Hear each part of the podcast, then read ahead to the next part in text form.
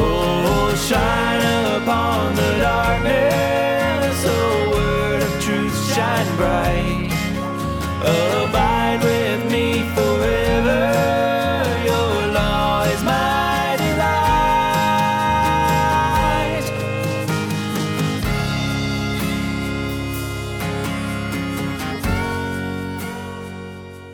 Hey everyone, and welcome to Theonomy, where we seek to help the good man leave an inheritance to his children's children.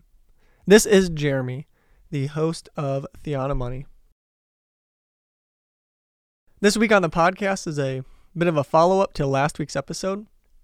If you didn't catch last week's episode, I would recommend you listen to it, but I don't think you have to listen to it first before you listen to this one. So I recommend you still listen to it if you haven't, but you can go ahead and finish this one and then listen to last week's episode after this.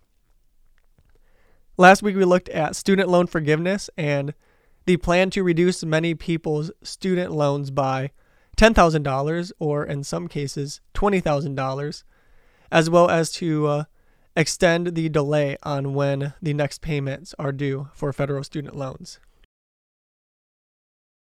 This week we are looking at some arguments that Christians have attempted to make in support of student loans.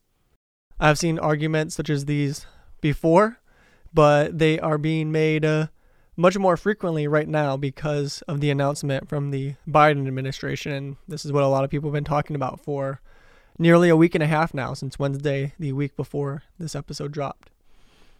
So a few of those arguments that you might commonly see are, one, this one is the kind of simple, general one. They say, you can't be against student loan forgiveness as a Christian because Christianity is all about how God forgives us.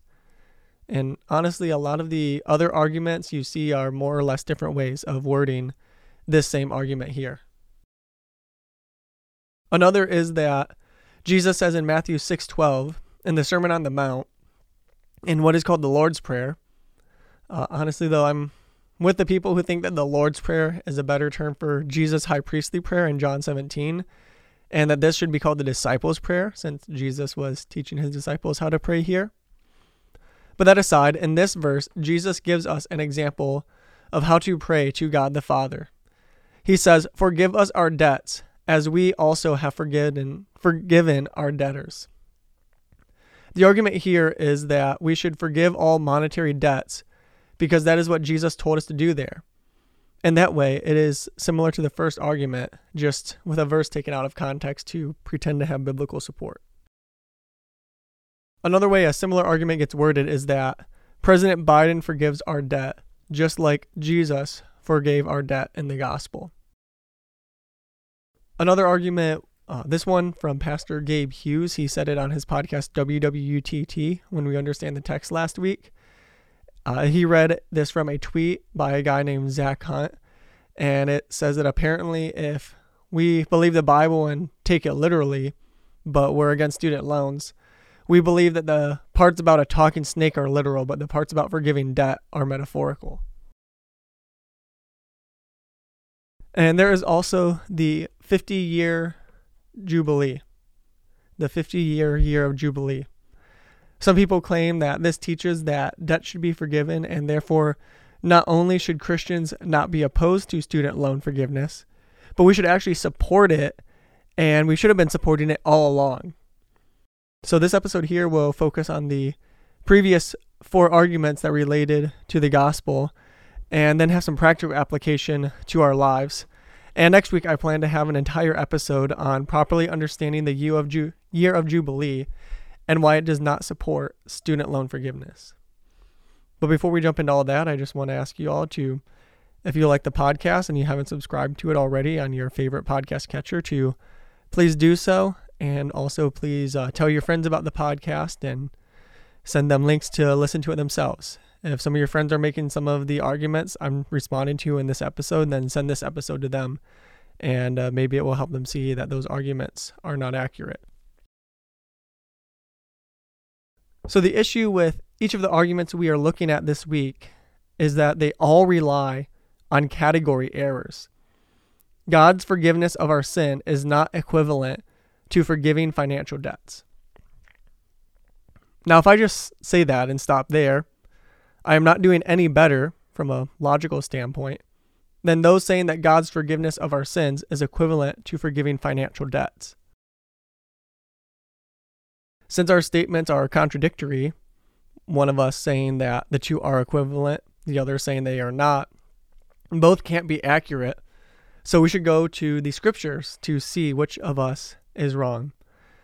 Let's make a kind of rough syllogism here in order to define the terms of the disagreement better and make it easier to evaluate. So their argument goes that A, God forgives our debt to him, and B, student loan cancellation forgives the former's debt to his or her creditor, and therefore C, student loan forgiveness is good because it reflects God's forgiveness of our sins in the gospel. Now, there isn't a perfect syllogism of A equals B and B equals C, so therefore A equals C, but I think it more or less fits the basic structure of a syllogism and will help us to understand and dismantle the argument. In this syllogism I made, I am more or less using C to explain how in their argument A and B are equal, instead of the normal syllogism where B is the transition between A and C to show that A and C are equal, but you get the point. So let's look at A and B and see if there is a category error, if the terms used in both A and B are not in fact being used in the same sense, then C is wrong because A and B are not equivalent. So first let's look at A. God forgives our debt to him. This is, of course, true, but I want to make sure we word it properly. God forgives our sin debt to him. Let's take a few moments to go over the gospel to help see the equivocation and category error in comparing the gospel to forgiving monetary debt. We are all sinners who have rebelled against God. He commands perfection from us, and he is perfect, and we are his image bearers.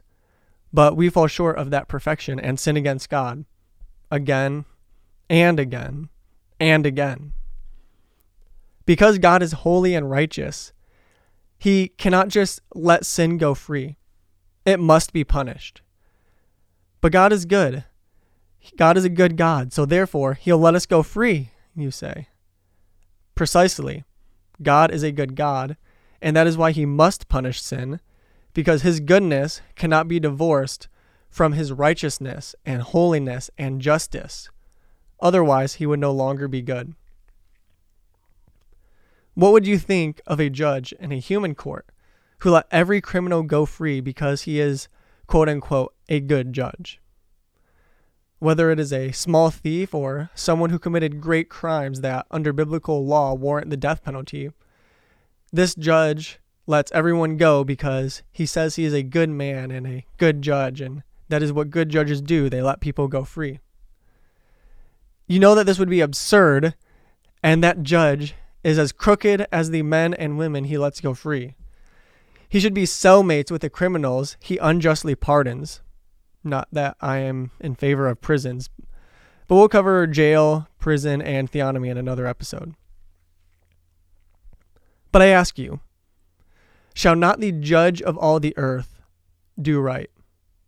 Will God, who is much more just, who is perfect, and who knows everything, will he not be a better judge than a human judge in a human court? Will not the judge of all the earth do right?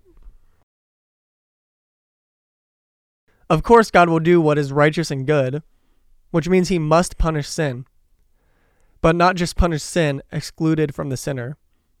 We don't throw crime into prison. We throw the prisoner who committed the crime into prison. In the same way, God must punish the sinner, or he would no longer be good and righteous and just. But God is also loving, and he is glorified by showing his grace by forgiving sinners. That is why our debt of sin to God is forgiven only by having someone else pay it.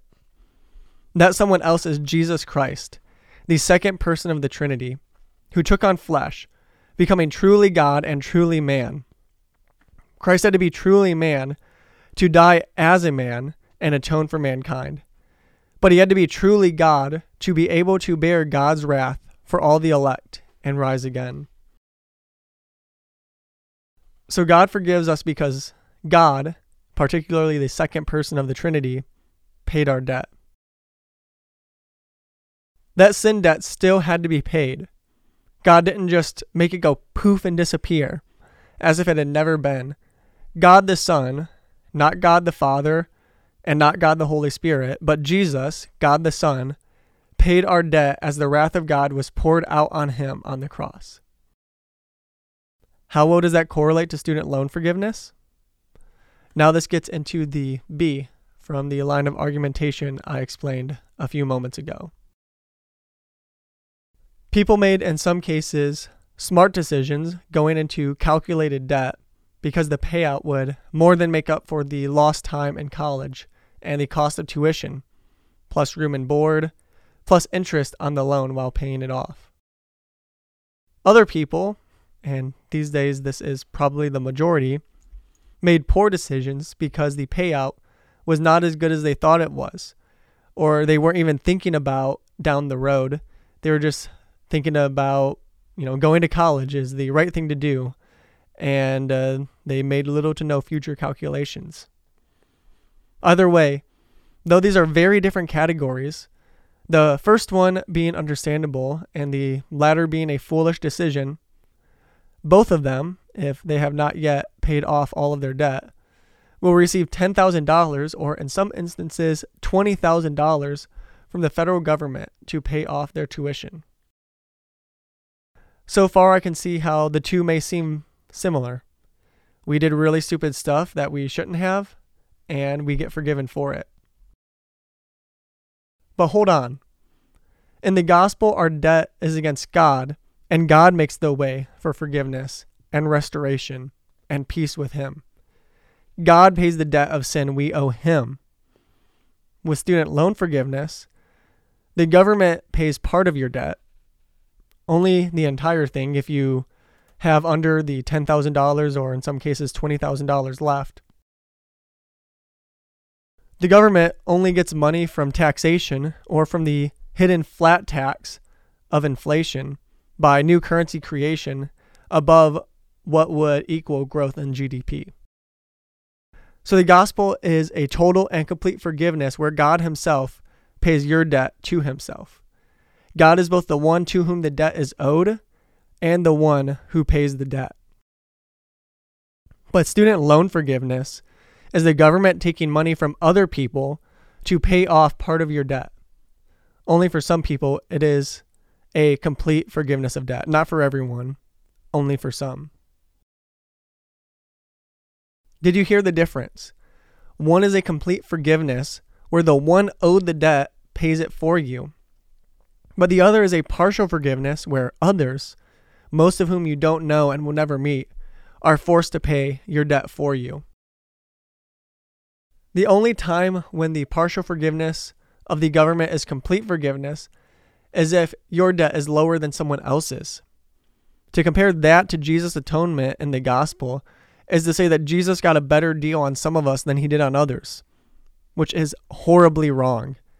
There are no choice meats. Jesus didn't have less of a price to pay for some of the elect than he did for others of the elect. To compare the gospel with student loan forgiveness and say they are the same is to fail to understand the gospel. Let me say that again. To compare the gospel with student loan forgiveness and say they are the same is to fail to understand the gospel. Also, God forgives us in the gospel because it glorifies him to do so and because he loves us. God doesn't forgive our debt 2.5 months before an election in order to try to get some political sway to help him do better in the next election for God. Because, let's be honest, that is probably why the student loan forgiveness was announced in this political time. The reason it is several months before the election instead of several weeks is probably because they want enough time for the checks to start hitting people's debt before the election takes place. And also to catch people who vote early by mail-in ballot. So there is no way in which we can come to line C and say that the gospel and student loan forgiveness are the same. To respond to the second argument I said at the beginning of this episode about people using one of the statements Jesus says in what's called the Lord's Prayer to justify student loan forgiveness, when Jesus tells us to pray, "Forgive us our debts as we forgive our debtors," to use that to say that therefore student loan forgiveness is biblical because we must forgive our debtors, that is equivocation. Just as I already said in this podcast, that all of these lines of argument are equivocation. When Jesus, giving us an example of prayer, teaches us to pray to God to forgive us our debts, Jesus is referring to our debt of sin to God. Jesus would be equivocating and jumping logical ships if he, in the very next line, in the very same sentence, compares that to our forgiving of financial debts others owe to us. This is teaching that we forgive others when they sin against us. That's what Jesus is getting at there. Because God has forgiven us, now we are willing to forgive others their transgressions against us, as God has already forgiven our transgressions against him. Any argument for or against student loan forgiveness cannot use this verse for support. But don't just hear me out on this. Let's look at what John Calvin has to say on this very verse. Calvin writes, "This condition is added, that no one may presume to approach God and ask for forgiveness, who is not pure and free from all resentment. And yet the forgiveness, which we ask that God would give us, does not depend on the forgiveness which we grant to others, but the design of Christ was to exhort us, in this manner, to forgive the offenses which have been committed against us, and at the same time to give, as it were, the impression of his seal, to ratify the confidence in our own forgiveness." Dropping down a little bit to the end of that paragraph, Calvin says, "The name debtors is here given, not to those who owe us money or any other service, but to those who are indebted to us on account of offenses which they have committed." Now, to reply to the third argument I listed at the beginning of this episode, President Biden didn't forgive our debt like Jesus did. Biden forced others to pay our debt at the threat of prison, whereas Jesus paid our debt willingly of his own accord. And yeah, I know that's redundant, but I really wanted to stress that. Jesus paid it himself willingly. Jesus canceled our debt by paying the bill himself in its entirety. Biden didn't cancel our debt. He just forced everyone else to pay the price. So he and his political party get all the benefits of looking nice while forcing everyone else to share the cost with them. But since everyone else doesn't have as much money as these big politicians, the cost is a lot harder on them than it is on the politicians. So Biden didn't cancel our debt like Jesus did in any way. And to claim so is not just wrong, but blasphemous. To respond to the fourth argument, the one about taking the Bible literally when it talks about a speaking snake, a talking serpent, but to take it metaphorically when it talks about forgiving debt, I take every single Bible verse literally. Now, before you go off on some other tangent or rebuttal because I said that, reading the Bible literally means I read a metaphor as a metaphor, or an expression as an expression. If I come home from work and I say to my wife, "Thank you for making dinner, I'm starving," she is interpreting that literally when she knows I am not literally starving to death, just very hungry. And I am using the word starving as an expression. But to respond to the argument, I do take the Bible literally. When Scripture tells me that Satan took the form of a serpent and spoke to Eve, I believe every word of it. When Scripture teaches me about financial debts, I believe every word of it. When the Bible tells me that stealing is wrong, even when the government does it, I believe every word of that as well. because I take all of that literally and use Scripture as my sole foundation for all matters of weight and importance, because I take Scripture as my epistemological foundation, I oppose the direction that college education in America has gone. The loans that take advantage of young people making foolish and uncalculated risk. And I also oppose the government forcing taxpayers to pay for other people's mistakes. The lender has the right to forgive part or all of the debt his debtor owes to him. And if he did not sin against God in how he became a lender to the other person, and he honors God's laws on debt, he has no obligation to give any breaks to his debtor. Any breaks he gives are out of his own kindness, not out of obligation. No one else has the authority to force that person to forgive debt and pay for it with a third party's money. God didn't do that when he forgives our sin, and he gives us no basis in Scripture, and much to the contrary, for doing such a thing. Now, to make this practical, Christianity should lead us to be wise in our dealings in the world. Christianity should lead us to steward our resources well and take calculated risk. Not that we are never to take risk, just that we are not to take foolish risk. This applies to many things, including student loans for college. Now, if you have taken foolish risk, or you took calculated risk, and it turned out poorly, your Christian faith should lead you to own up to your debts, whether financial or some sort of non-financial obligation you have to others. You may ask your lender to help you, but he has no obligation to do so. If you messed up as a Christian, you should own up to it and try to make the situation right. If you didn't mess up, you just took calculated risk that didn't turn out well, and it was outside of your control, you knew that was a possibility when you took the calculated risk. You should still own up to whatever obligations to others you now have. In the gospel, our debt of sin to God is paid for, but that doesn't annul God's laws about responsibility and repayment of debt and punishment for crime. The last one for those who would argue that we should be forgiven of any crime we committed as an unbeliever after we come to faith. So that is why I am a Christian and believe the gospel, but also oppose the student loan relief being rolled out right now, and I am perfectly consistent for doing so. That was this week's episode of Theonomy. As we go, I want to remind everyone that the law of the Lord is perfect, sure, right, pure, clean, and true.